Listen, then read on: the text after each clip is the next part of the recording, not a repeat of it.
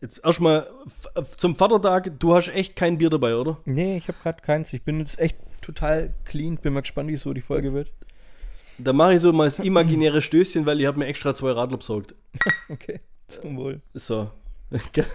Also alles Gute zum Vatertag nachträglich an die Leute, die Vater sind. Intro-Gag-mäßig hast du bestimmt was vorbereitet, oder? Klar. Hast du gewusst, dass sich Heringe mit Pupsen untereinander kommunizieren? Ich habe das letztens gelesen, ich fand das so geil. Ja, das hast du das nachkontrolliert? Ja, ist der Faktenchecker tätig gewesen? Heringe verständigen sich auf außergewöhnliche Weise. Sie pupsen sich Nachrichten zu. Indem sie Luft aus der Schwimmblase in den Verdauungs- bzw. Analtrakt leiten. Und dabei furzen sie gut 5 Sekunden am Stück. Manchmal auch länger. Und das ist in unterschiedlichen Tonlagen über mehrere Oktaven hinweg. Boom. Heringe. Die haben's drauf. Jetzt musstest dir mal überlegen, was das für ein Konzert ist. Mehrere 10.000 Heringe in so einem Schwarm. Ja.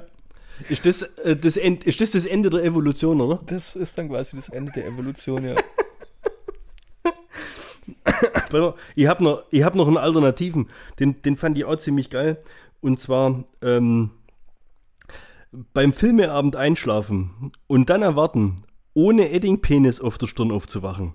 Also bitte, Oma, ich habe die Regeln nicht gemacht.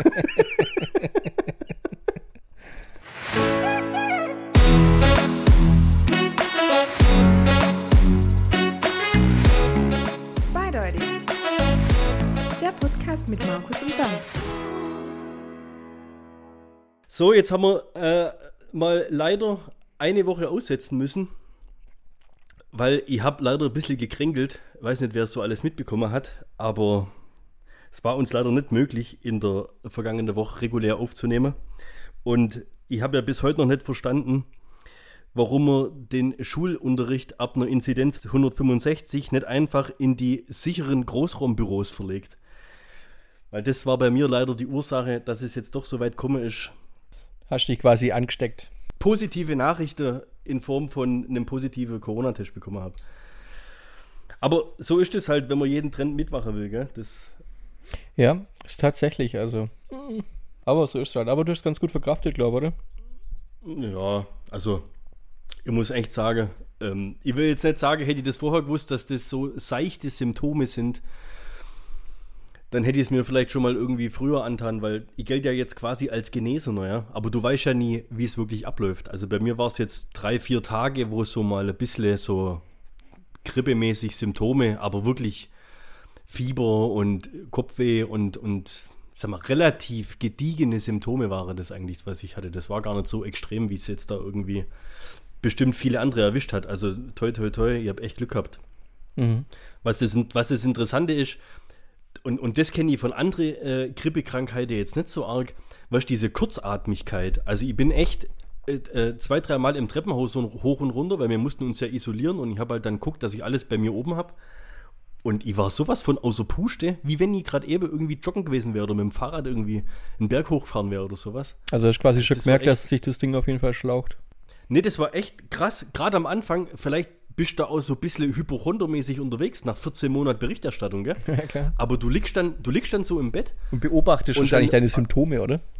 Ja, nee, du hast dann so irgendwie so das, du hast so richtig das Gefühl, dass du eine Brenne in der Lunge hast, links und rechts. Ja, also das muss ich wirklich sagen, ich habe, als ob ich gefühlt hätte, dass diese Lungenbläschen da irgendwie jetzt gerade eben noch Volllast irgendwie von einem Virus ausgesetzt sind. Keine Ahnung, ob das bei normale Grippe auch so ist oder ob mir das bisher nie aufgefallen ist, aber irgendwie hatte ich jetzt so ein bisschen so den Eindruck. Und ich habe den großen Fehler gemacht, ich habe mir vielleicht 1 oder 2 Wochen, bevor das jetzt bei mir soweit war, habe ich mir in der ARD-Mediathek gibt es das, so eine Doku angeschaut, so eine 4-teilige Serie gibt es da von der Charité, Corona in der Charité Berlin. Okay. Also kann ich nur wärmstens empfehlen, ist wirklich eine total objektiv und sachliche Dokumentation vom Alltag dort. Ohne Panikmache, ohne irgendwie verrückte Statistiker und Stimme aus dem Off oder sonst was, sondern einfach eine Dokumentation, wie es auf so einer Corona-Station abgeht. Und die erste Folge heißt halt jetzt gleich mal richtig heftig, die heißt einfach mal sterben, ja. Und sag mal, das geht so eine halbe Stunde. Ich habe mir das mal irgendwann abends durch Zufall bin ich dran hängen geblieben in Facebook. Und ich bin da nicht von weggekommen. Ich habe mir das komplett reinzogen. Also das war wirklich überinteressant und da bist du danach echt schon ein bisschen, ja, ein bisschen down bist du schon danach. Also. Ich meine, das machst du auch 2 Wochen nicht. Wie hast du dich so beschäftigt? Nee, das habe ich ja schon vorher angeschaut. Und dann kriegst du die Krankheit, verstehst du? Also. Das war ja das bisschen Kranke. Also ich muss sagen, ich bin ja eigentlich fast nur im Bett gelegen, weil du machst nichts anderes. Du darfst nicht raus. Ich hab ja eh geschaut, dass Niki und Lea, die sind ja in Isolation quasi im EG gewesen, dass ich gar nicht das Stockwerk verlasse. Ich habe am Fernseher im Bett ab da, wo ich wieder, sage ich mal, Bock hatte, mir was anzuschauen. Du kennst schon das, wenn man krank ist und eigentlich irgendwie alles machen kann. Kann man mal zocken und Netflix schauen und was. Und dann gibt es doch auch so das Kranksein, wo man einfach keinen Bock auf gar nichts hat. Wo selbst am Handy 5 Minuten irgendwie im Facebook oder Instagram und schon anstrengend. So war es die ersten 2-3 Tage. Da hätte ich echt, ich habe fast nur geschlafen, also ich war echt richtig groggy. Der Körper war wirklich am Arsch. Und ich muss aber sagen, so ab so einer halben, dreiviertel Woche ungefähr, wo es dann aufwärts ging, habe ich mich dann auch irgendwie für Disney Plus und so weiter interessiert und habe mir total krank Clone Wars Staffel 3-7 reinpfiffen. Komplett. Also ich habe ja Clone Wars 1 und 2, Staffel 1 und 2 mir schon angeschaut vor Mandalorian und habe jetzt halt die Chance genutzt, die Gunst der Stunde und habe mir Staffel 3-7, ich weiß nicht, es sind glaube ich irgendwas 80 oder 90 Episoden Star Wars Clone Wars, gell? Ich habe das sowas von dermaßen gesuchtet, abartig. Und ich kann echt nur jedem empfehlen, guckt euch die Serie. Also wenn ihr auf Star Wars steht, wenn ihr Mandalorian geil fandet, das bekommt so viel mehr Tiefe, wenn du diese ganze Background-Story von Clone Wars dazu noch kennst. Und das hört so dermaßen krass auf. Also der kriegt die Gänsehaut. Also das ist echt richtig stark.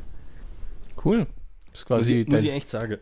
Ja. Ich gleich mal deinen Serientipp rauskaut. Gleich mal der Serientipp, vor allem gibt es, glaube ich, jetzt auf Disney Plus seit 2 Wochen The Bad Batch. Also ist auch so eine computeranimierte Serie und setzt eigentlich direkt nach Clone Wars an. Also ist richtig geil. Da kommt am Anfang das Clone Wars Logo, dann brennt es so weg und dann steht da Star Wars The Bad Batch.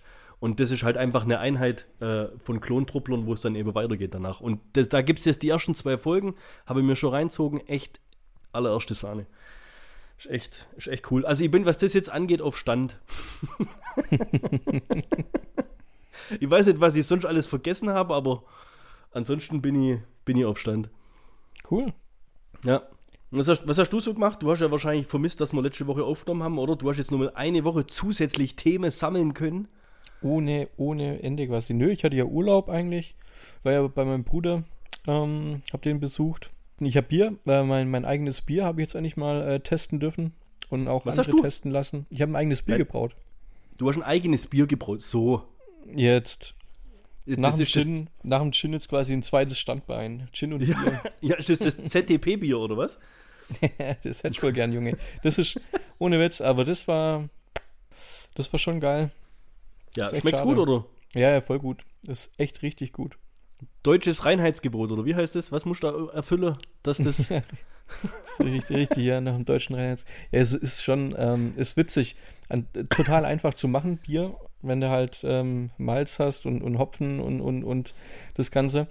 Und so eine Anleitung hast, wie du das ungefähr machen sollst, dann ist echt easy. Ich habe es mit meiner Frau gemacht, das erste Bier. Ein Pale Ale, das ist ein sehr geschmacksintensives Bier und aber auch ein recht einfaches Bier auch zu machen. Für einen Einstieg quasi perfekt. Ist super geil worden. Das hat so Pfirsichnoten und sowas. Also jeder, der es probiert hat, ich habe das, glaube ich, 10 Leute habe ich es circa jetzt probieren lassen, fanden es alle einfach nur saugeil. Also mein Bruder hat gemeint, es ist eines der besten Biere, die er je getrunken hat. So. Also das kam echt durchweg positives Feedback. Ich habe mit dem Simon einen Pilz gebraut. Das ist gar nichts geworden.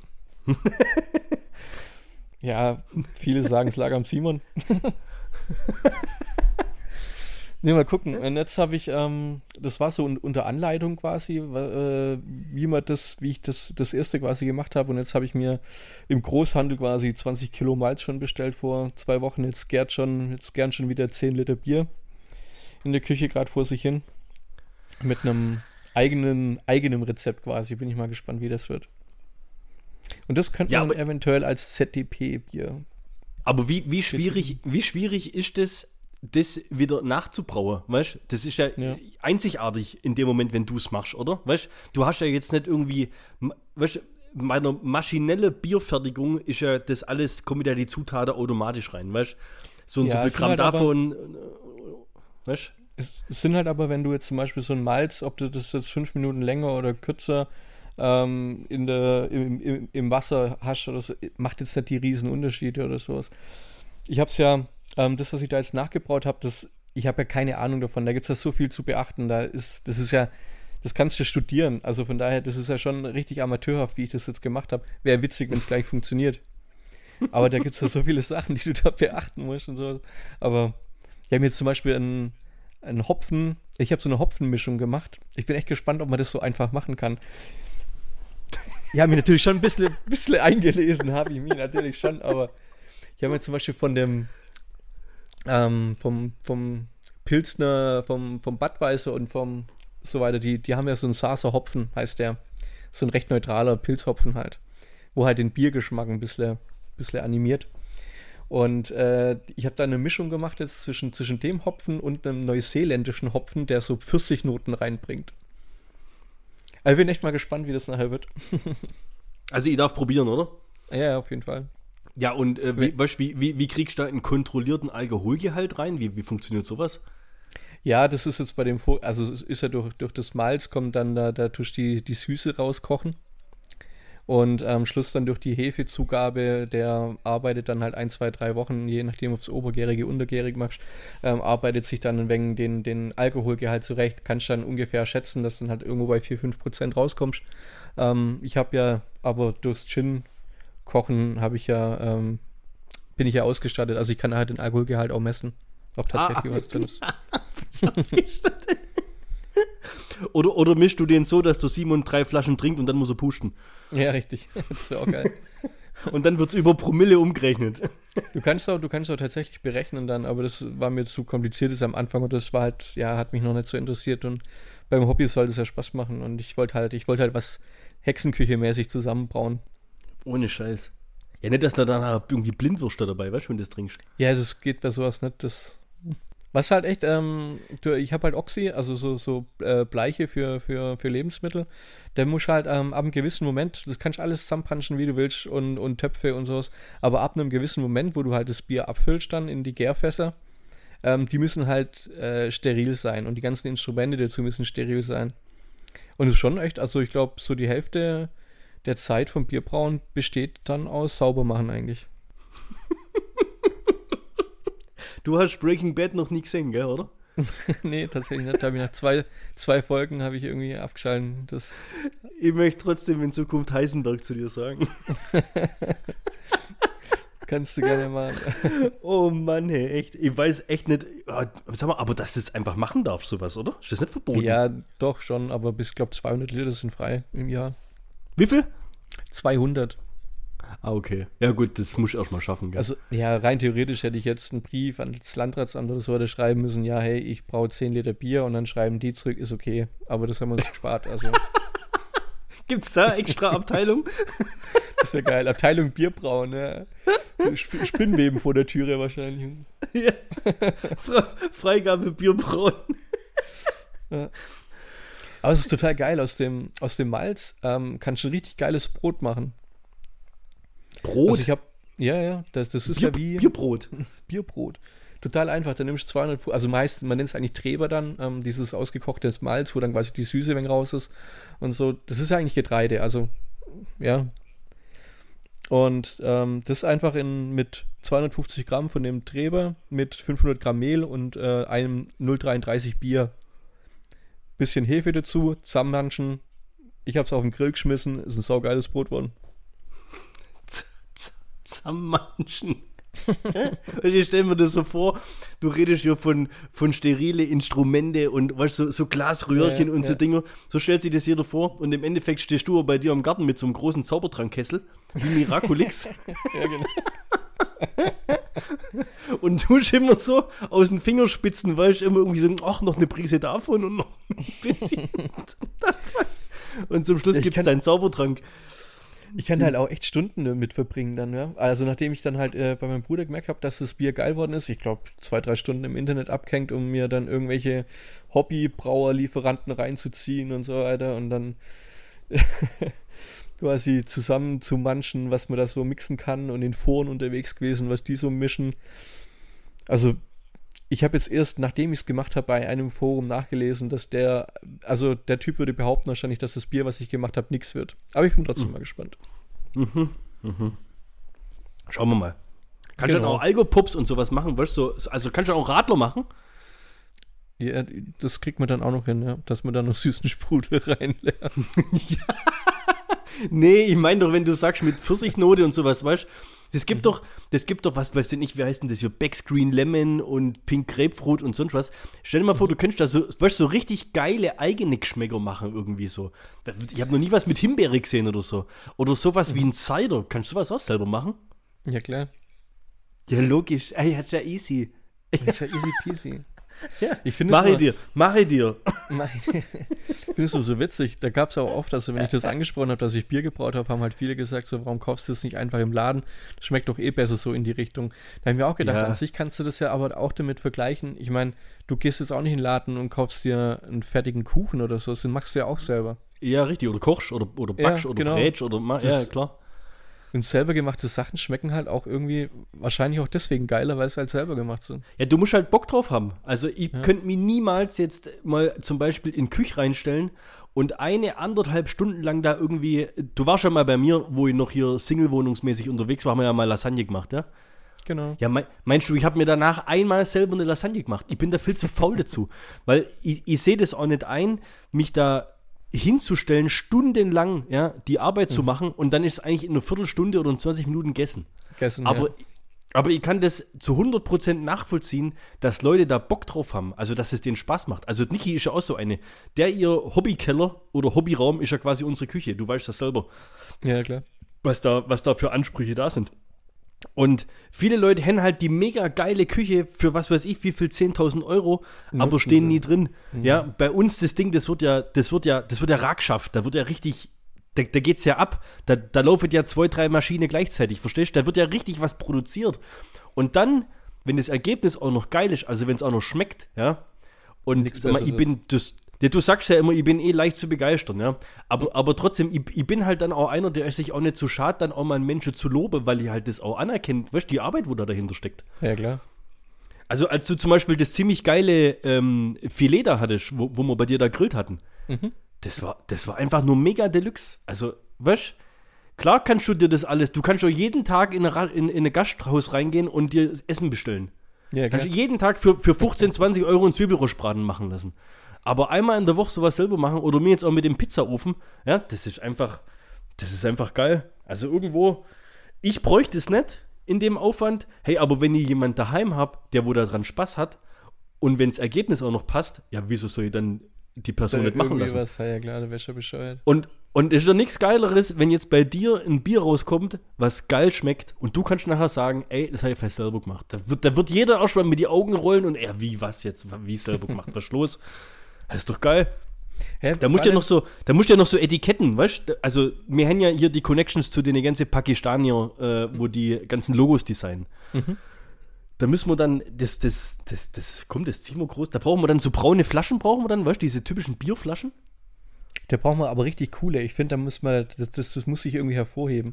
Ich bin ja schon so ein Flaschenfetischist, das hat ja schon bei den Ginflaschen angefangen. Das muss eine geile, da muss einfach. Es muss im Regal geil aussehen und... Ja, du musst halt einen Kronkorken drauf machen können bei einem Bier, oder? Ja. Wie hast du die verschlossen? Oder ist das jetzt mir so eine Maschine in einem offenen... Ach so, jetzt eine Kronkorkenmaschine. Genau. Wo gibt's denn sowas? Das kriegst du alles. Ich hätte es auch alles übertrieben. Ich hätte mir auch so einen Einkochautomat noch gekauft und alles, aber ich durfte noch nicht. Erst wenn das Bier jetzt was wird, darf ich da ein bisschen mehr loslegen. Gibt da ja schon Hilfe, um das ein bisschen zu vereinfachen. Aber denk dran an den Brief an die Abteilung beim Landratsamt. Ja, richtig. Das Geile war, ich habe mir jetzt erstmal so einen 15-Liter-Topf da kaufen müssen, weißt du, um da überhaupt diese Masse da produzieren zu können. Ich habe ja nie so einen großen Kochtopf daheim gehabt. Das war auch das Witzige war, der Kochtopf, der heißt wie die Frau von meinem Bruder. Da habe ich mir auch so ein Bild geschickt, da stand halt so der Name drauf, ein Bild geschickt und dann kam nur zurück, kann doch kochen. War auch gut. Tobias. Genau, das wäre falsch. Machen wir einen Frauennamen. Ach, die Frau von deinem Bruder? Ja, die Frau, genau. Okay. Ja, macht auf jeden Fall Laune. Hast du mitkriegt, dass Ajax Amsterdam holländischer Fußballmeister geworden ist? Ja, klar. Hast du von der Aktion mitkriegt, die Spieler gestartet haben? Dass sie die Schale eingeschmolzen haben irgendwie, ne? Ja, hast du das mitkriegt? Ja, ich hab's nur überflogen, ich hab's aber nicht genau durchgelesen. Ich hab das gelesen, ich glaube, der Andi hat da irgendwie einen Johnny verlinkt auf Facebook. Ja, und ich finde das so sensationell. Ajax Amsterdam ist Meister geworden und die haben, keine Ahnung, die bekommen ja wahrscheinlich irgendwie so eine Replika immer von der Schale oder keine Ahnung, wie das funktioniert. Aber auf jeden Fall haben die Meisterschale genommen und anstelle, dass die in die Vitrine in ihr Museum oder sowas stellen, haben die Meisterschale eingeschmolzen und haben 42.000 kleine Sterne gießen lassen. Mhm. Und die werden jetzt verteilt an die Dauerkartenbesitzer. Cool. Ich finde, das ist sowas von eine geile Aktion. Bayern ist Meister geworden und alles, was ich gelesen habe, ist einmal hier Hansi Flick, ja, und das zweite, warum die jetzt einen 5. Stern bekommen und nach welchen Regularien und Statuten und sonstig was und hin und her. Ey, aber Ajax Amsterdam, also Hut ab, das ist mal eine richtig geile Aktion. Da lassen sie die Meisterschale einschmelzen und die Dauerkartenbesitzer bekommen so einen kleinen Stern. Das ist doch mal was, das ist doch mal ein richtiges Andenken. Also das, als wenn du eine Dauerkarte hast, dann bist du ja schon, sag ich mal, ein bisschen emotionaler mit dabei. Hardcore-Fan. Ja? Ja, klar. Ja? Und dann kriegst du einen Stern aus der Meisterschale. Also überleg dir das mal jetzt, weißt du? Also, ich finde das die Mega-Aktion. Ich finde das richtig geil. Das ist voll gefeiert. Ist auch cool, muss man sagen. Was sagst du zum neuen Trainer von Bayern? Zum Nagelsmann? Was, der teuerste Trainer der Welt, oder was? Ja, genau. Das ist halt schon krass. Aber ich finde, das war irgendwie so, ja, die wollen 30 Millionen und dann, ja, wir zahlen aber bloß 20. Was haben sie jetzt gezahlt? 25 oder was haben sie jetzt gezahlt? Ja, 25, glaube ich. Ja, ja, das wäre, du, was macht das für einen Unterschied? 25 oder 30 Millionen? Ist halt ein weiteres junges Talent, was wieder auf der Bank sitzt bei Bayern. Das ist allerdings richtig, aber ich glaube, dass er damit alles richtig gemacht hat und dass auch die Bayern damit nicht so viel verkehrt gemacht haben. Ich hoffe, dass der sich nicht auch gleich wieder mit alle möglichen Leute da anlegt, weil du siehst ja, was dabei rauskommt, wenn man mal versucht, ein bisschen gegen den Strom zu schwimmen. Aber der Typ, wenn du mal dem seinen Werdegang dir anschaust, das ist ja eigentlich die absolute Bilderbuchkarriere, oder? Ja, klar. Also ich finde es echt, was ist der, 33 oder 34 oder was? Ja. Also da gibt es ja wirklich, kann ich ja sagen, die Hälfte der Stammelf ist eigentlich in dem seinem Alter oder älter, gell? Also so ein Thomas Müller, so ein Lewandowski, so ein Neuer und was weiß ich, wie sie alle heißen. Alle in seinem Alter kann man sagen eigentlich, ja. Ich finde das voll krass. Ich finde das richtig, also irgendwo ist es ja geil, gell? Also ich bin auch richtig gespannt drauf. Also das gibt so eine neue Würze, ob es funktioniert oder so. Ich weiß auch nicht, warum es nicht funktionieren soll. Weil der hat ja was drauf, der Typ. Ja, bin ich aber auch gespannt, wie so die Stars von Bayern damit so umgehen, auf jeden Fall. Ja, aber gut, sag mal, ich bin jetzt ja nicht der große Bundesliga-Spezialist. Die Bayern-Spieler, die kenne ich schon so weit. Aber ich glaube, hier bei Leipzig, da hat er jetzt auch nicht bloß irgendwelche Amateure gehabt, sondern das waren ja, denke ich mal, schon auch ein paar Granaten dabei, wo man auch, ja, na klar. Ja. Wo man genauso handeln muss, ja. Und ich denke immer, als so ein Bayern-Spieler, da stehst du nochmal anders in der Öffentlichkeit und verhältst dich vielleicht nach außen hin und auch gegenüber dem Trainer nochmal ein bisschen, also ich weiß nicht, wie ich sage, du hast nochmal irgendwie ein bisschen andere Verantwortung. Guck mal, bei Leipzig, was weiß ich, da spielt vielleicht irgend so ein Brasilianer oder irgendwas oder irgendwie so hier einer aus dem ehemaligen Jugoslawien, den sie letztes Jahr gekauft haben, der wird vielleicht was oder wird vielleicht auch nichts. Bei Bayern ist halt, da wird halt einer gekauft für 30, 35 Millionen, so ein Hernandez oder sowas, da ist halt gleich mal ein anderer Druck da. Der kann sich jetzt nicht vorne hinstellen und sich aufführen wie Schwein, weißt du? Und von daher glaube ich, dass die sich da auch mit dem Trainer jetzt nicht in erster Linie versuchen anzulegen, sondern ich glaube, die müssen sich erstmal schön um sich selber kümmern und wahrscheinlich sind die froh, wenn dann ein Trainer da ist, wo auf sie eingehen kann. Und ich glaube, das hat der Flick schon ziemlich gut gemacht. Also das finde ich echt ein bisschen schade. Ich mag den eigentlich. Fand den eigentlich, weiß nicht. Super Typ. Super geiler Typ. Ich fand das krass mit der Petition, wo die da gestartet haben, gell? Gegen Salihamidzic. Ja, aber ich nehme es eine. Ah, der ist irgendwie. Der ist mir ein wenig suspekt noch. Der sinkt auch immer weiter in meinem Ansehen. Also ich fand den noch nie so richtig knallermäßig. Von der Art und Weise, wie er sich so präsentiert und was er macht, ist der mir immer noch ein wenig suspekt. Ich glaube, das ist der falsche Mann bei dem Verein. Ja. Ja, glaube ich auch. Aber das hat man, glaube ich, schon mal, oder? Ja, ich glaube auch. Also, ich weiß nicht, was der da zu suchen hat, ganz ehrlich, wenn du mich fragst. Und was ich auch brutal interessant fand, in der ganzen Diskussion jetzt Salihamidzic und Flick vom Kahn, also zumindest habe ich nichts mitbekommen, aber vom Kahn kam gar nichts zu der ganzen Sache. Und der Kahn ist doch jetzt eigentlich der Macher, oder? Also, oder ist der noch Praktikant so oder was? Was hat der da für eine Rolle? Aber ich habe gedacht, der ist jetzt da schon irgendwie am Start. Der hält sich erschreckend bedeckt. muss ich sagen. Also da habe ich schon erwartet, dass da mal irgendwie der eine oder andere einen raushaut. Ich glaube, der Uli Hoeneß war doch jetzt ein paar Spiele lang bei der Nationalmannschaft irgendwie so Co-Studio-Kommentator. Ich glaube, das hat sich auch schon wieder erledigt, gell? Ja. Ich glaube, den haben sie schon wieder abquält. Ich hab was richtig Geiles gelesen, und zwar, die Grünen haben doch jetzt ihre Kanzlerkandidatin da benannt, die Annalena, wie heißt die, Baerbock, keine Ahnung. Ja, ja. Und ja, wir müssen ja ein bisschen so unserem Ruf als unpolitischer Podcast gerecht werden, ja? Und ich habe da so einen geilen Beitrag gelesen. Und das machen wir jetzt einfach mal zusammen, oder? Schon ein kleines Spiel, okay? Ja, dann lass uns spielen. Ja. Lass uns die Spiele beginnen. Und zwar sind es Homeschooling-Aufgaben für zukünftige grünen Wähler *innen, um genderkonform zu bleiben, okay? Du hast für die Beantwortung der Fragen 2 Monate Zeit. Aufgabe 1. Zitat Cem Özdemir. Deutschland hat in der Mittagszeit einen Stromverbrauch von 80 Gigabyte. Zitat Cem Özdemir. Okay. Deutschland hat in der Mittagszeit einen Stromverbrauch von 80 Gigabyte. Jetzt die Aufgabe. Wie viele Speichersticks benötigt Deutschland, um den Strom zu speichern, wenn jeder Stick eine Kapazität von 64 Gigabyte hat? Gebe das Ergebnis in Kilometer pro Stunde an.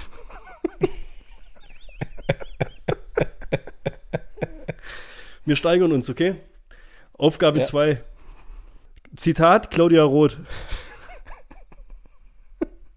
Mit Atomenergie kann man im Winter nicht heizen. Aufgabe: Begründe diese Aussage, verwende in deiner Begründung die Begriffe Pendlerpauschale und Steuer-Innenzahler. Oh Mann, ey.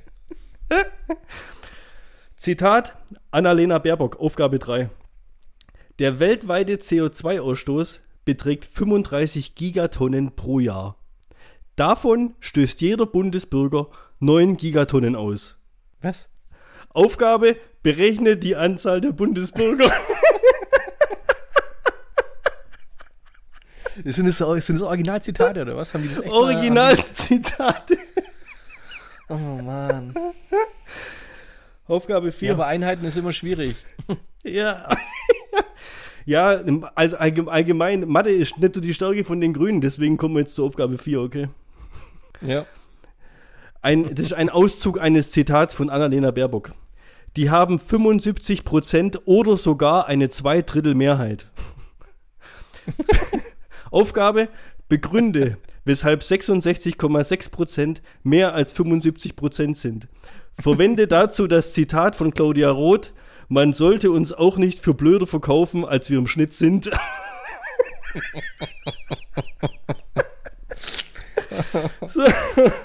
So. Und jetzt, warte mal, ist mir der Stöpsel aus dem Ohr gefallen. Aufgabe Nummer 5. Zitat Katja Dörner. Wir haben in Deutschland 2 Milliarden leerstehende Wohnungen. Aufgabe: Wie viel Prozent der Weltbevölkerung kann Deutschland sofort aufnehmen, wenn in jede Wohnung 4 Personen einziehen? Gib das Ergebnis in Hektoliter an. Oh, scheiße, ey. Oh Gott, ey, ihr habt das Ding so gefeiert.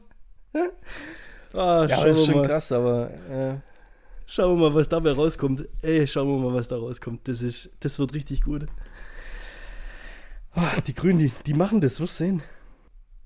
Komm, geben wir eine Tendenz ab. Wir sprechen bestimmt vor der Wahl sowieso nochmal über die Wahl. Aber wir haben ja super Wahljahr, ja? Ja. Baden-Württemberg ist ja schon durch. Baden-Württemberg bleibt ja jetzt schwarz-grün. Ich bin echt gespannt, was auf Bundesebene passiert. Aber ich kann mir echt vorstellen, dass du das Wort Kanzlerin aus deinem Wortschatz nicht streichen musst, sondern dass wir weiterhin eine Kanzlerin haben werden nach der nächsten Bundestagswahl. Kann ich mir echt gut vorstellen. Ja, ich glaub's. Ja, das schon, aber ich glaub's noch nicht. Was halt echt schade ist, ist, dass der Laschet da irgendwie jetzt... Ich finde, es ist so eine richtige... Was, der Laschet, oder was? Oh, der hat ja nichts an sich. Der hat halt das Charisma von dem Staubkorn, gell? Das ist so fies. Also, wie kommt der eigentlich so weit? Ich meine, mir lästern ja immer über die US-Wahlen und sowas, gell? Was die für Kandidaten haben. Ja. Aber wir sind halt echt, also, da kommt halt nichts. Du guckst dir die an, guckst dir die durch und denkst dir so, warum? Also, naja. Aber das wird auch. Wird schwierig. Also, das, was der eine zu wenig hat der andere zu viel an Charisma. Vielleicht irgendwie, die hätten da einen Klon draus machen sollen, wo wir wieder beim Klonkrieg wären. Ja. Aber das hat irgendwie nicht so richtig funktioniert. Ich weiß auch nicht. Ich glaube, die stellen sich da, echt selber ein Bein bei der ganzen Sache. Ja, es ist halt so, nach dem Corona-Jahr auch ziemlich schwierig, glaube ich auch. Weil halt die, wo halt schon ein bisschen was gemacht haben jetzt im letzten Jahr, wo man kennt, die haben halt nicht so viel richtig gemacht oder halt zumindest ist so, dass die Meinung von ganz stark vielen, dass da ein bisschen mehr hätte gehen können. Und dann wird jetzt vielleicht so ein bisschen danach geschaut, dass man vielleicht was Neues dorthin setzt. Wobei, ja, es ist ganz schwierig. Ich glaube auch. Es wird auf jeden Fall spannend. Also das wird auf jeden Fall spannend, sage ich dir.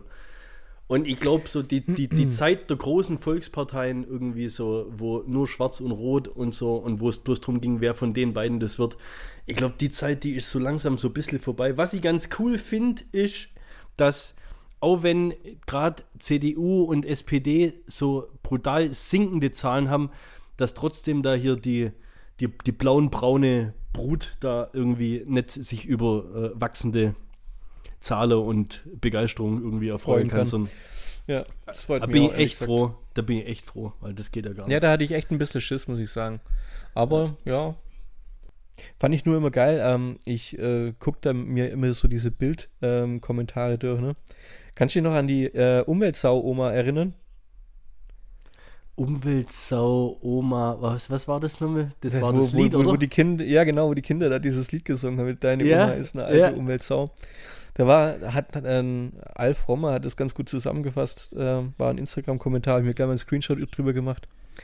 Bild schreibt zur Satire über eine imaginäre Umweltsau, dass es geschmacklos ist und dass man das sofort zurückziehen muss. Ich meine, dass ihr die Kinder nicht ins nordkoreanische Straflager geschickt hat, das war ja alles. Hm? Ja. Satire über 80.000 echte Corona-Tote, Bild, was ist mit der Kunstfreiheit? Sowas muss möglich sein. Weißt du, dieses... von denen sogenannten Schauspieler und Künstler. Ich fand das so geil, also da können wir echt schon wieder... Ich könnte über die Bildschirme wieder herziehen, das ist der Wahnsinn, dass es dieses Saublatt noch gibt, das ist aber einfach nur krank. Das geht gar nicht. Wir hatten mal, kannst du dich noch erinnern, als wir angefangen haben mit dem Podcast, da hatten wir mal gesagt, wir machen immer so eine Bildschlagzeile, aber... Ich finde, die haben einfach... die haben ja aber auch dermaßen abgebaut, das geht ja gar nicht. Also die machen ja nur noch so einen richtigen Skandaljournalismus und entweder ist alles Kacke oder wir machen alles richtig und alle anderen machen alles Kacke und ich weiß nicht. Und jetzt haben sie sich da wochenlang über die Schauspieler da... Das ist doch mir unterhalten. Ja. Ja, aber ich fand das, ich muss echt sagen, das Meme, was wir da reingestellt haben, wir haben ja jetzt mittlerweile ZDP-Brand-Memes, die wir hochladen. Wenn du Robert Downey Jr. auf Wish bestellst. Das war sensationell. Das muss ich sagen, das war sehr kreativ. Ich hoffe, wir werden nicht verklagt wegen Bildrechte oder sonst was, aber ach, macht's doch. Ihr hört von unseren Anwälten. Wir brauchen jetzt Bier. Ihr könnt uns gar nichts. Könnt uns nichts mehr. Wir sind unabhängig. Ja. Wir brauchen unser eigenes Bier. Ja. Was, wenn du an eine Herrentoilette denkst, was für Wörter kommen dir da so in den Sinn? Oder wie? Was, eine Herrentoilette? Was kennst du alles? Ja. Urinal. Ja, hau mal ein paar raus. Urinal, dann weiß ich nicht, wie das heißt. Das, was im Urinal drin ist, kennst du das mit dem kleinen Tor, mit dem Ball, wo man immer versuchen muss, den Ball abzutreffen, zu pissen. Ja, das finde ich ziemlich geil. Oder auch die Fliege, wo da reindruckt ist, einfach, dass man so eine ganz leichte Zielvorgabe hat, was man treffen muss. Herrentoilette, was fällt mir sonst noch ein? Der Dyson. Du willst Wörter für eine Herren. Also, ja, oder Pisspot oder was sogar. Weißt du sowas? Ach so. Wie viele Wörter, mit wie vielen Wörtern kennst du, wo du das umschreibst? Ich geh mal aufs Scheißhaus. Okay. Also ich war mit meinen Vater habe ich mitgenommen zu meinem Bruder und dann waren wir so auf der Autobahn und dann meinte irgendwann so, ja, dass wir mal runterfahren könnten, dass er halt, weil er aufs Klo muss, ne? Ja, auf dem Abort. Und nee, auch nicht. Dann fahre ich so raus bei so einem Rasthof halt und wollte dann so bis 1-2 Straßen weiter quasi wegparken davon, dass man da so hinläuft normal. Dann guckt mich an, ja, fahrt doch direkt ans Pingulatorium.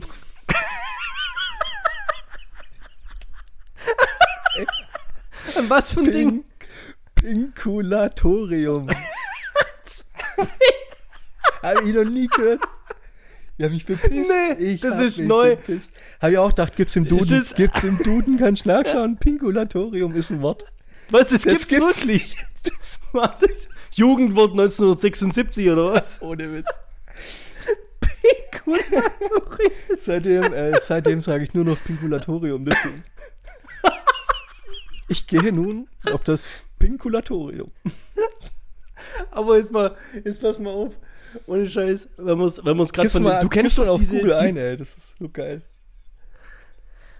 Du kennst doch diese Handtrockenteile von diese Dyson. Ach so, ja. Ja, nee. Ja.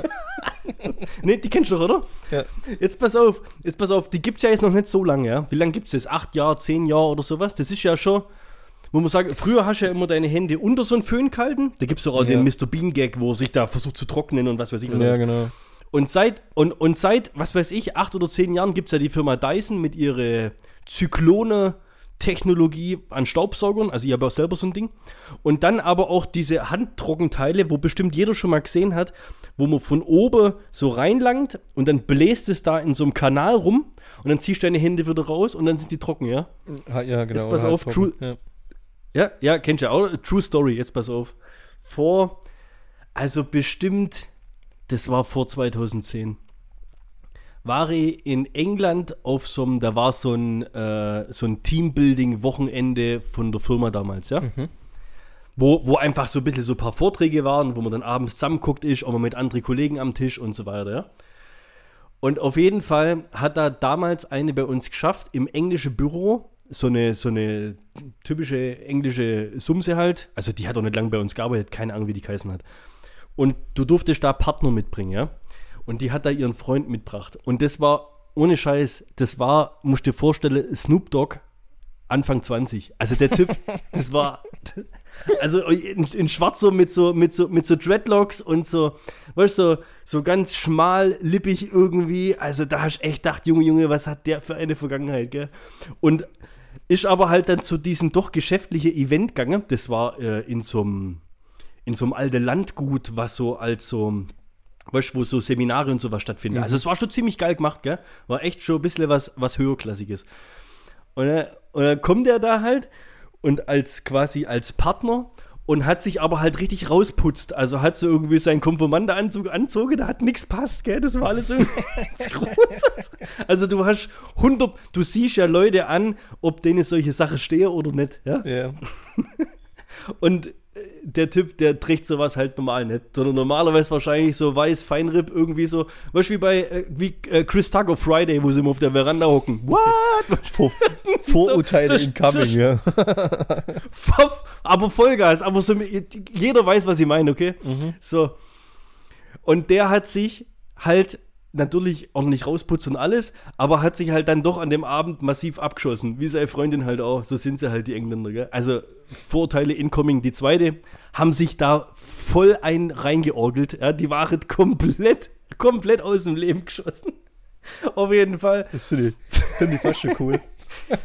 Jetzt pass auf, ich bin auf dem Pingulatorium, oder wie heißt das Ding? Ja genau, Pingulatorium, ja. Ja. Auf dem Ding. Und der Kerle kommt hinter mir zur Tür rein, nebendran ist Waschbecken, ich tue Hände so abwaschen und alles, ja. Und neben dem Waschbecken hängt, und ich sehe es zum ersten Mal in meinem Leben, dieser Dyson Handtrockner. Ja? War jetzt ein langer Bogen, aber jetzt kommen wir langsam zum eigentlichen Ding. Und ich habe ja selber nicht richtig gewusst, wie das funktioniert, gell. Und da steht ja so kurz drauf, wie das machen muss, Hände oben rein. Hebe die da rein, so 15 Sekunden. Habe ich gedacht, was ist denn das? Weil normalerweise die blöde Föhns, das sind ja deine Hände danach genauso nass, dass sie immer am Pullover oder wie immer am Hemd abstreifst. Ja? Hier, ich ziehe die Hände raus, trocken. Und halt so auf Englisch sage ich halt so, boah, das ist amazing, ja, irgendwie so, also es ist echt geil gewesen irgendwie zum ersten Mal, ja? Und dann kommt der halt, der wäscht seine Hände, steckt die da rein. Gell? Und ich habe halt gewartet, weil ich dem seine Reaktion sehen wollte, weil ich den Typ ja so schon lustig fand, gell? Zieht er die Hände raus. Hey, das war wie wenn der gerade eben, als ob dem Jesus erschienen wäre. Der guckt mich an und sagt zu mir, "This is the fucking prototype." Okay. Das ist der fucking Prototype. Der hat das so Ding auch noch nie gesehen. Der ist dann wieder in den Saal zurückgegangen und hat den Leuten erzählt, was da für ein Handtrockner auf dem Klo hängt. Oh, ich sag's dir, der hat das Ding so dermaßen gefeiert. Deswegen, das ist meine Dyson-Handtrockner-Geschichte. Ey, die Maschine, jedes Mal, wenn ich so ein Teil denke, muss ich an den Typ denken. Okay. Das ist der Prototype. Und jetzt hängen sie überall rum. Auf jedem Pingulatorium. Ja. Jawohl, das war das Wort, was mir entfallen war.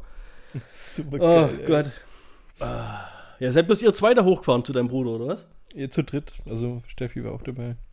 Ach so. Ach, die hat im Auto warten dürfen, oder? Ja. Also beim Pingulatorium dann halt. Ja. Nicht bei deinem Bruder.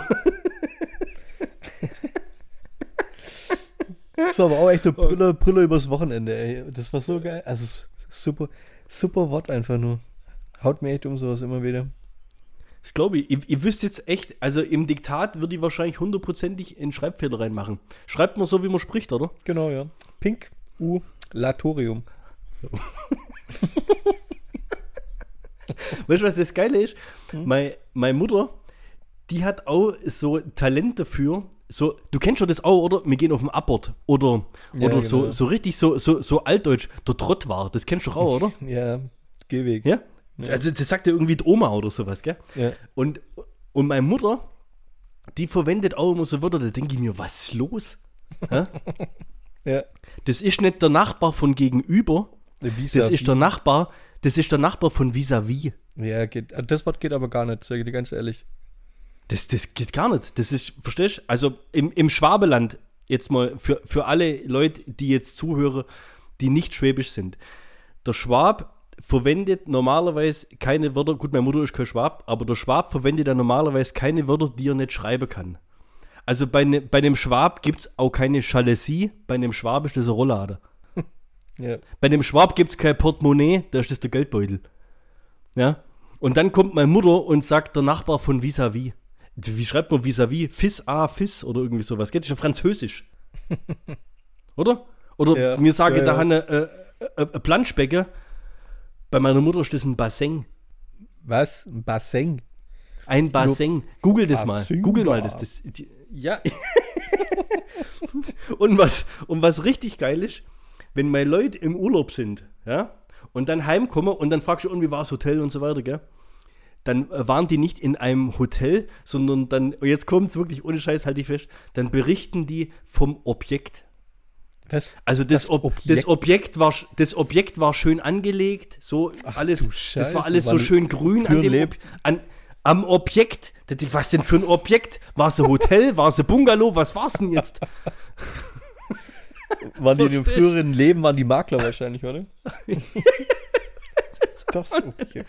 Brutal, hau den Wörter raus, echt brutal, da muss ich auch schon mal googlen. Aber Pinkulatorium ist halt schon... Ist schon Knaller, gell? Ja. Ich habe letztens ein Schulprojekt von einem jungen Sechstklässler aus den USA gelesen. Sehr, sehr, sehr interessant. Soll ich das mal kurz zusammenfassen?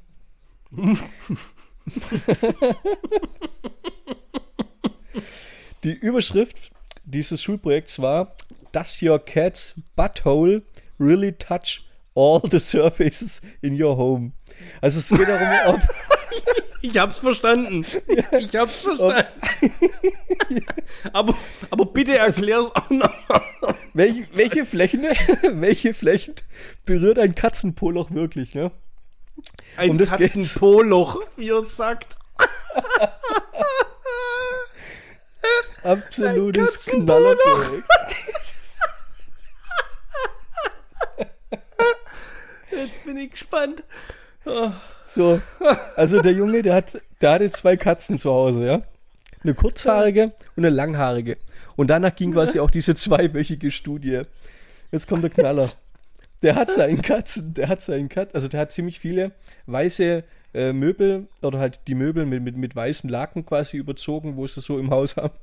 Und hat den Katzen mit einem ungiftigen Lippenstift... die Rosette lackiert.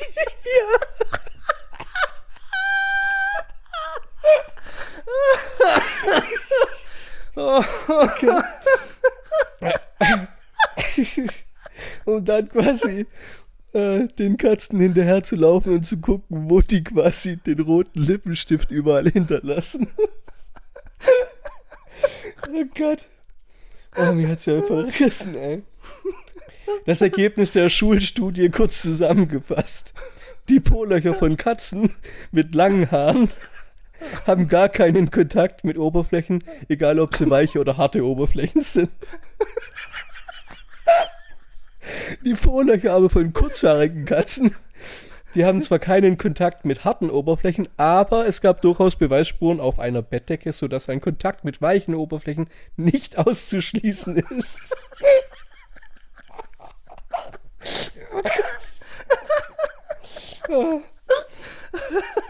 Stell dir mal, aber das wäre jetzt mal interessant, wenn er die Studie an sich selber machen würde. Ja. Aber sag mal, jetzt du hast jetzt auch eine Katze, okay? Mhm. Wie schwierig, glaubst du, ist es, wie heißt der? Lucky? Ne, wie? Ricky? Jimmy. Im Jimmy. Wie schwierig, glaubst du, ist es, im Jimmy mit Lippenstift das Poloch anzumalen? Würde der das mit sich machen lassen? Nee. Oder musst du warten, bis er schläft?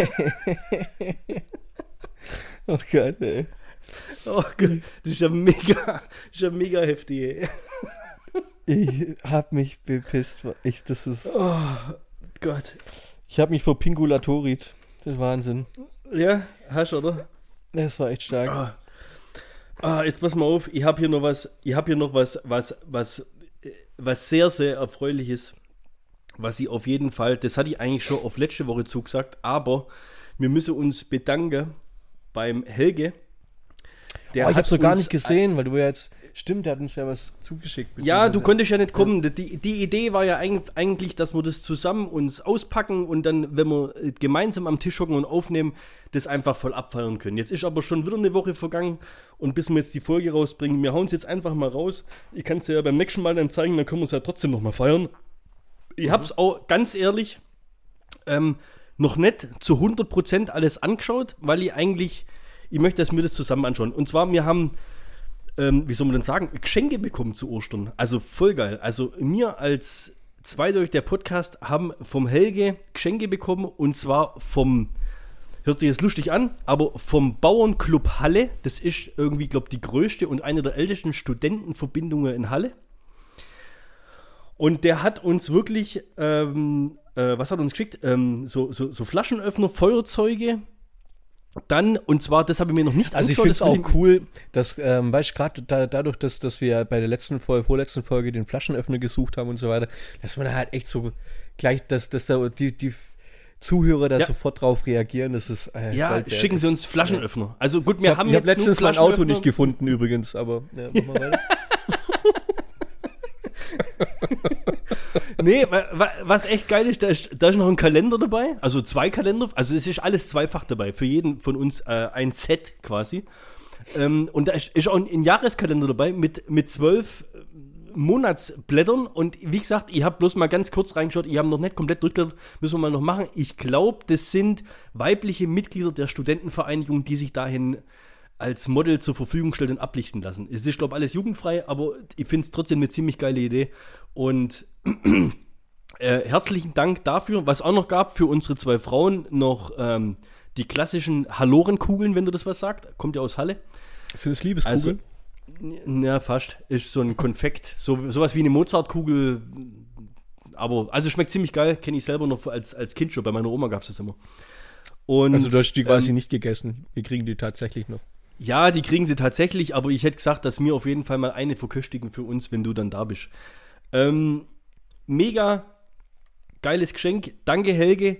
Und die haben im Moment eine Aktion, und zwar, die sind leider auch ein bisschen gebeutelt durch Corona, und zwar haben die wie so eine Art, wie soll man denn sagen, wie so eine Art Party-Location, wo man mieten kann. Also diese Studentenvereinigung, wenn man irgendwie, was weiß ich, Geburtstage oder Studentenpartys machen will. Irgendwie ein Jubiläum zu feiern hat, ja. Ja, man kann die supporten, so eine Art Patreon-mäßig, unter www.startnext.com/Bauernclub-Halle-2021. Also wer da mal drauf gehen will, sich das mal anschauen will, ich war selber auch drauf, sind auch geile Bilder drauf von vorangegangenen Partys. Ich glaube, bauernclub.de haben sie separat noch eine Website. Ziemlich geile Aktion. Wir können ja mal die Links wahrscheinlich auf Instagram reinstellen, oder? Können wir mal machen, können wir auf jeden Fall mal, also in der Insta-Story auf jeden Fall können wir es mal reinstellen. Genau, ja. Fettes Dankeschön an der Stelle, und das war, glaube ich, so ziemlich das erste Mal, dass wir irgendwie so richtig so Geschenke oder sowas gekriegt haben, gell? Also ich fand es richtig, ich kam mir irgendwie so wertvoll vor, so. Nee, es war einfach cool. Ich habe aber gar nicht mehr damit gerechnet, muss ich noch dazu sagen. Der hat uns ja geschrieben, ob er uns mal was zuschicken kann, und das kam dann, glaube ich, irgendwie die Woche nach Ostern oder so. Ich dachte, hey, wo kommt das hier, Helge? Dann habe ich das aufgemacht, und ey, richtig geil. Also echt, Hut ab, Respekt, vielen Dank dafür, gell? Helge, cooler Typ. Ja, an der Stelle, Bauernclub Halle, Tick in the Box. War auf jeden Fall mir wichtig, das noch zu erwähnen. Wir haben uns ja bei der Modern Warfare Gruppe es ist auch geil, dass sich die Gruppe jetzt so, dass die Gruppe so heißt auch noch, ne? Aber ist jetzt der Übergang vom Bauernclub zu Modern Warfare, oder? Ja, das ist tatsächlich ein ziemlich krasser Übergang, ja. Ja, ist okay. Hast du dich auch schon mal gefragt, was das eigentlich ist? Gazastreifen, Gazakrieg und den ganzen Zeug, was das eigentlich, warum die sich bekriegen? Hast du dir da schon mal irgendwie Gedanken drüber gemacht? Also was da jetzt gerade im Moment so abgeht, oder wie? Ja. Oder sagen wir mal, was da ja schon seit, was weiß ich, 20, 30 Jahren so abgeht. Und ja gut, also ich kenne jetzt natürlich nicht die zu 100% korrekten Hintergründe, aber das Gebiet ist ja mehr oder weniger schon umkämpft seit den Kreuzzügen, oder? Also ja, schon lang. Im Endeffekt ist das ja ein Konflikt, der da unten vor sich hin schwelt, der ist ja schon, was weiß ich, so alt wie das Christentum fast, oder? Also, wie soll man sagen? Ich meine, woher kennst du denn Israel an sich? Also klar, aus dem Alten Testament. Ich meine, die Juden haben von Gott quasi Israel bekommen, mehr oder weniger. So ist es ja überführt. Und da bist du wahrscheinlich bibelfester als ich, weil ich bin ja bekanntlich da, ist nicht so involviert. Aber hau mal raus. Ja, ich fand es dann auf jeden Fall, nachdem ich das Ganze, ich habe da ja nie so richtig durchgeschnallt, ne? Da habe ich so 1, 2 Dokumentationen jetzt heute Morgen mal reingezogen, habe mir gedacht so, Heide Blitzka, wo kommt denn das Ganze überhaupt her? Und ich glaube, das geht aber auch ganz vielen so, dass man eigentlich gar nicht weiß, was da eigentlich war. Was machen die seit 60, 70, 80 Jahren eigentlich und warum? Und das ist eigentlich echt ein interessantes Thema, muss ich sagen, weil es an sich spaltet das. Ich meine, von den Medien her, finde ich, ist man ja immer so, Israel wird da halt jetzt quasi angegriffen, ne? Ja. Und man weiß aber gar nicht, warum. Und das andere sind alles Radikale. Genau, ja. Das ist so das, was ja eigentlich so immer übermittelt wird. Und ich finde, man darf das gar nicht so krass darstellen, wie das so rüberkommt. Also erstmal Juden und Israeliten und das weiter ist, glaube ich, so, kann man sagen, ist das Gleiche. Ja? Dann hat es im 6. Jahrhundert angefangen, dass die Babylonier quasi Israel mehr oder weniger sich angeeignet haben und seither haben die Juden eigentlich kein Land mehr gehabt. Ich finde es auch krass, dass es die trotzdem noch gibt. Weißt du, wenn du es überlegst, seit dem 6. Jahrhundert kein Land, aber es gibt trotzdem auf der ganzen Welt Juden und halt eben auch in Israel. Ja, aber ist jetzt Religion ortsgebunden? Nee, aber das ist ja nicht eine Religion, das ist ja eigentlich wie Deutsche oder wie Engländer. Ein Volk. Ja, es ist ein Volk, genau, ja. Okay. Und 19. Jahrhundert, also 1897, gab es halt dann von den, ja, das zionistische, die Juden haben da so eine zionistische Weltorganisation gestartet und hatten halt eine Forderung, dass die quasi wieder ein eigener Staat werden dürfen und halt ein eigenes Land bekommen. War so quasi 1897 so denen ihre Forderung. Und das muss natürlich dort sein, wo früher auch Israel war. Ja, richtig. Jetzt kommst du einfach mal daher und sagst, ey, das ist bei unseres. Und das finde ich das Krasse, weil daraufhin kamen dann quasi Juden aus der ganzen Welt zusammen und haben das Land besiedelt. Das Problem daran war halt, das Land war ja nicht leer. Das hieß Palästina und es gehörte zum Osmanischen Reich. Ja, und so nach dem Ende vom Ersten Weltkrieg dann ging das Osmanische Reich unter, dann kam China ein bisschen unter die Kontrolle von Großbritannien. 1922 hat dann Großbritannien mal das Mandat für Palästina bekommen und haben das dann ein paar Jahre vorher schon eigentlich den Juden versprochen, dass sie das bekommen. Da wurde quasi schon vorher irgendwelche Abmachungen gemacht. Und dann natürlich, klar, 1945, weiß man ja, was passiert ist, dass die zum einen war dann in Palästina die jüdische Bevölkerung schon auf 30% angewachsen und nach 45 weiß jeder, was im Zweiten Weltkrieg passiert ist. 6 Millionen Juden wurden ermordet und dann war irgendwo halt klar oder dann war irgendwie so diese Zustimmung für Juden oder Israeliten da, dass die ihr eigenes Land bekommen müssen. Aus dem Grund hat man Palästina aufgeteilt. Es gibt das arabische Palästina und dann gibt es das jüdische Israel. Das Problem an dem Ganzen war halt nur von vornherein schon ein bisschen unfair. Palästina hat 43% vom Land bekommen und Israel 56%. Also man hat so... Da fehlt ein Prozent. Stimmt. Das ist dann ein kleiner Streifen. Ja, auf jeden Fall fand ich schon mal echt wenn komisch, wie das Ganze so ein bisschen abgelaufen ist, wobei das dann halt echt ein bisschen aktiv ist, wenn man sich da jetzt noch ein bisschen mehr reinfuchst. Aber... ich komme mal noch zur Kurzfassung des Ganzen oder zu den wichtigsten Punkten, sage ich mal, weil ein ganz wichtiges Datum war dann der 14.05.1948, weil das war nämlich dann die offizielle Staatsgründung von Israel. Und genau jetzt weiß wahrscheinlich, warum in dieser Woche diese ganzen Angriffe sind. Was? 14.05.1948 war die offizielle Gründung und das nehmen quasi die Hamas so mehr oder weniger ein bisschen zum Auftakt da halt ein bisschen Stimmung zu machen. Naja, auf jeden Fall ich finde es richtig hart. Ich finde auch dann, also 49 gab es ein Waffenabkommen, dann gab es eine Vergrößerung von Israels mal so ein bisschen unter der Hand. Jerusalem gehörte zwar beiden, aber ja. Ein Ding war halt noch Israel, gell, in einer arabischen Zone, sage ich jetzt mal, umzingelt von arabischen Ländern. Die kriegen die Hälfte von einem arabischen Land. Es war klar, dass die da ein bisschen... Ja, die waren da wegen der Mob. Die haben dass da wegen Stress entstehen kann, dass da Konfliktpotenzial dahinter steckt. Das hätte sich wahrscheinlich jeder. So, und was haben sie natürlich gemacht? Verbündete gesucht. USA, Schutz der Atomwaffe, war das Ding kritzt. Und jetzt finde ich das fies, wenn man jetzt unter dem, also mit dieser kurzen Information einfach mal, wenn man das jetzt mal aus der Sicht von einem Palästinenser sieht, ne? Stell dir mal vor, du lebst seit Hunderten von Jahren auf einem Stück Land. Und dann kommt einer und nimmt dir das größtenteils weg. Ohne irgendwie... Ja, weil das irgendeiner irgendwo entschieden hat, wo 5000 Kilometer weiter weg sitzt in einem Parlament, was keine Ahnung hat von dem, was bei dir abgeht. Dann gab es Bürgerkrieg da unten, dann haben Israel seit 67 quasi, gilt Israel da als Besatzungsmacht. Also die haben denen ja quasi mehr oder weniger fast alles weggenommen. Das ist ja zu krass. Ja, da gibt's ja diese Karte, wenn du das mal anschaust, über die Jahreszahlen, wie Israel gewachsen ist und wie Palästina immer kleiner geworden ist. Also das ist schon... So, und jetzt gibst du quasi den Juden ihren eigenen Staat, weil sie das wollten, aber nimmst einer anderen Bevölkerungsgruppe einen weg. Und jetzt machen die natürlich das Gleiche. Jetzt sagen die, oder jetzt kämpfen die seitdem halt auch einen eigenen Staat. Und da gibt es halt aber auch so... Ich glaube, das ist ganz, ganz schwierig, da zu sagen, was falsch und was richtig ist. Das ist ganz krasses Thema. Ja. Kein Schwarz und Weiß. Und meine größte Befürchtung, also das ist ja wirklich, das sind ja geopolitisch und religiös geschichtliche Hintergründe. Da, also wirklich, ich glaube, an der ganzen Sache, da kann man nur verlieren. Da wird es nie einen Gewinner geben. Vor allem, aber die haben es ja schon ein paar Mal fast hinbekommen, dass sie sich geeinigt haben. Ich meine, hört sich jetzt dumm an, gell? Aber normal musst du doch hergehen und sagen, völlig klar, 50-50 und gut ist. Und damit wäre Israel ja eigentlich noch gut bedient. Ja, aber was heißt 50-50? Warum überhaupt? Ja. Warum kann nicht ein Palästinenser neben einem Israeliter, wieso können die nicht in der gleichen Straße wohnen?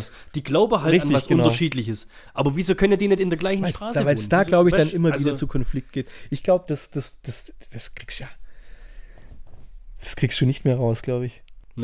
Nee, das ist ja das Heftige. Das ist ja, wie gesagt, Jahrhunderte, Jahrtausende sind da irgendwo im Hintergrund, die damit rumschwirren. Und dann hat irgendwie ja jeder Anspruch, weil irgendwie hat ja, da unten hat ja irgendwie jeder seine heilige Stätte irgendwo. Ja?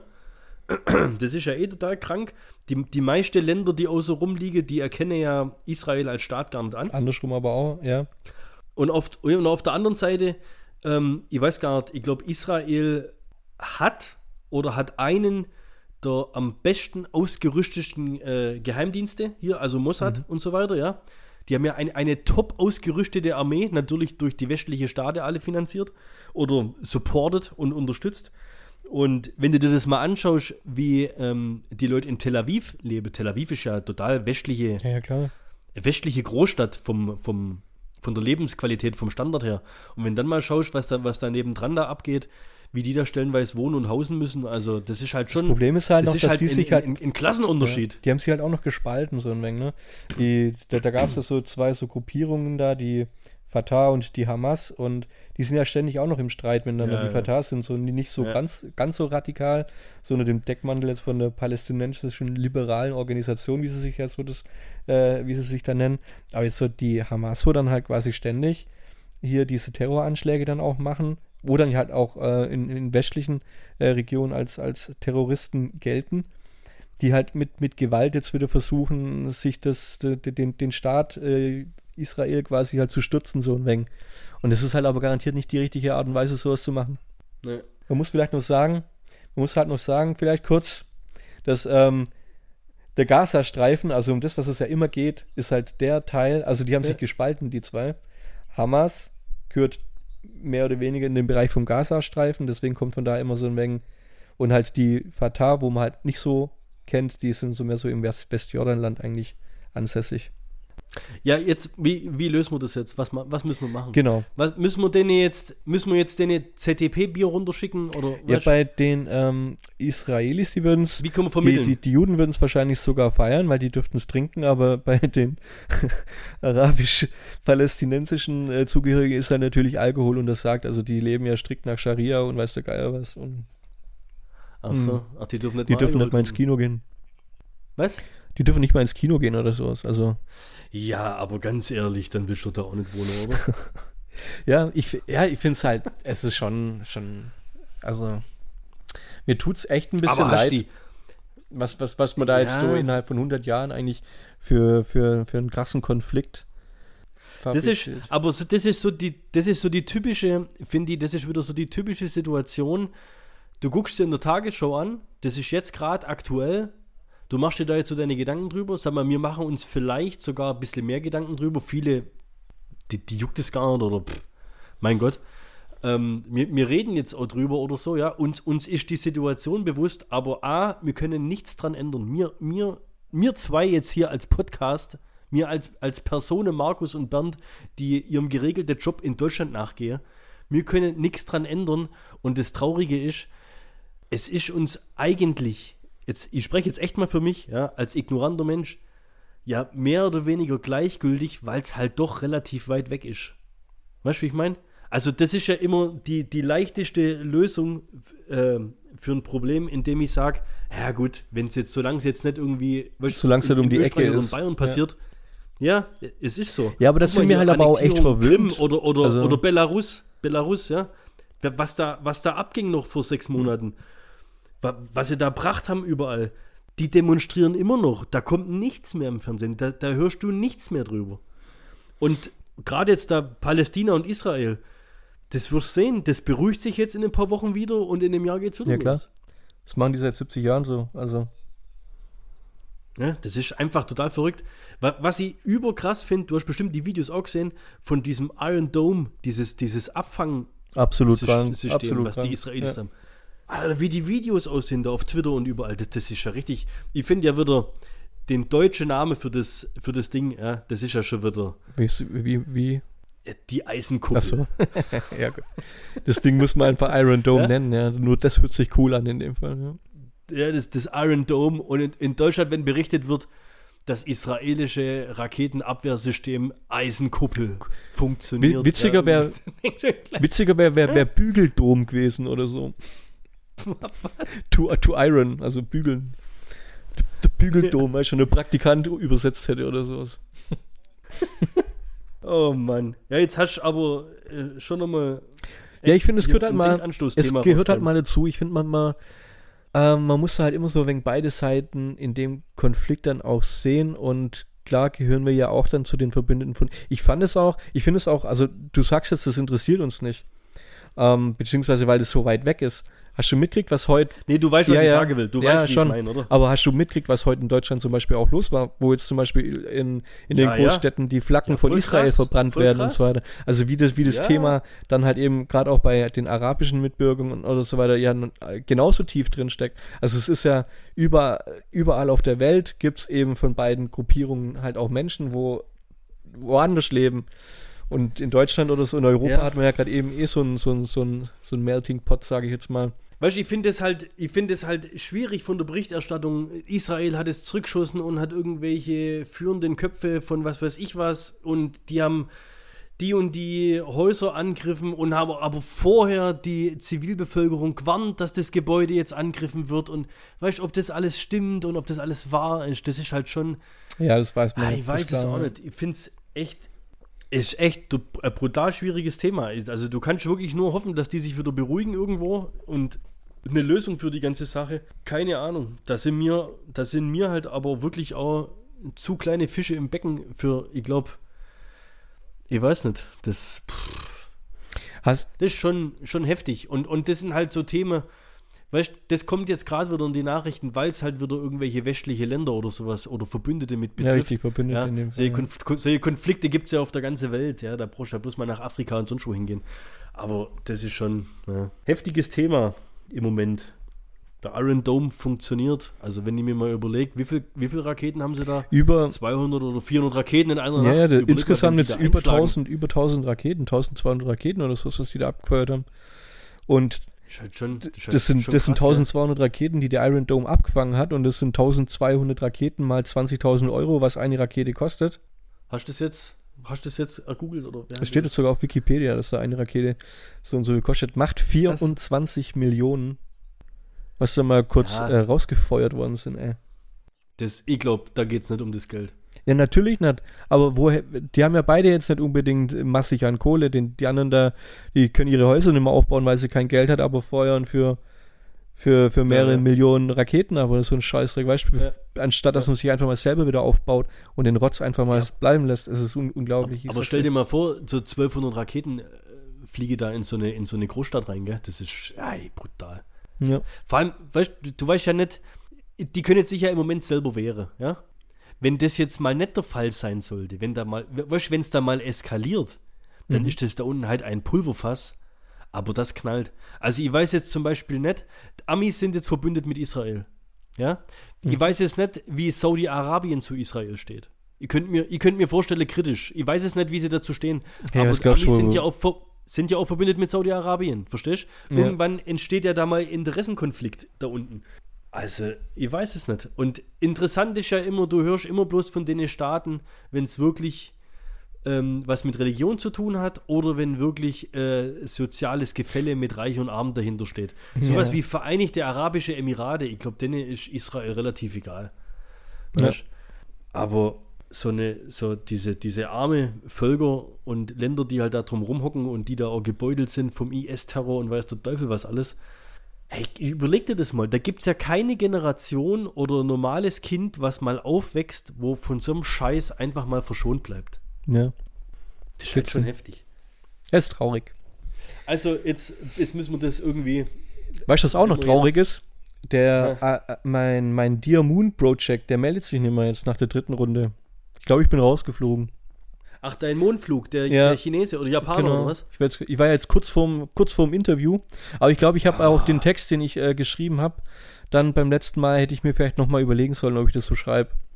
Hast du auf Englisch geschrieben oder hast du das übersetzt? Ja, ich habe es auf Englisch geschrieben. Es war nur doof von mir. Ich habe ja, ich bin ja so ein, oder wie soll ich das jetzt umschreiben? Ich mag... Kannst kein Englisch. Ich mag die Verschmutzung des Ozeans nicht und wie wir mit diesen Tieren umgehen, die dort leben. Ja. Und da war halt so eine Frage, das war so witzig, was ich denn mit dem Fame quasi vorhab, den ich ja bekomme, wenn ich mit dem und 7 anderen auf den Mond fliege. Also da bist du ja mal für 2 Minuten berühmt, sag ich jetzt mal. Ja, der Fame, ja. Und ich hätte mir das vielleicht vorüberlegen sollen, ob ich in einem Japaner schreibe, die eigentlich ja zu einem sehr hohen Prozentsatz dafür verantwortlich sind, dass es bald keinen Thunfisch mehr gibt und so weiter. Du willst mit deinem Film eventuell Thunfisch einsetzen. Ja, genau. War, glaube ich, nicht die beste Taktik, die ich da gefahren bin. Nee. Du hättest einfach schreiben sollen, du eröffnest dann ein Sushi-Restaurant und nennst es Fly Me to the Moon, ey. Irgendwie sowas. Ja. Oh Mann.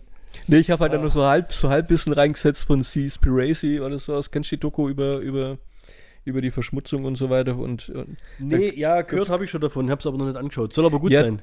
Simon hat ein paar Mal betrunken in unsere Gruppe reingeschrieben, dass man uns die endlich mal anschauen sollte und sowas. Ich muss ich nochmal sagen, also ist Tipp von mir, guckt euch das an. Eine Netflix-Doku, ziemlich interessant gemacht. Wie heißt es? C Spiracy, glaube ich. Aha.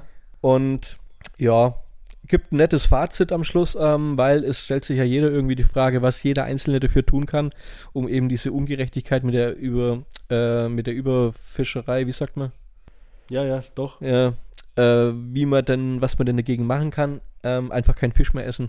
Fand ich gut, kann jeder machen. Ja, aber Fisch ist ja gesund.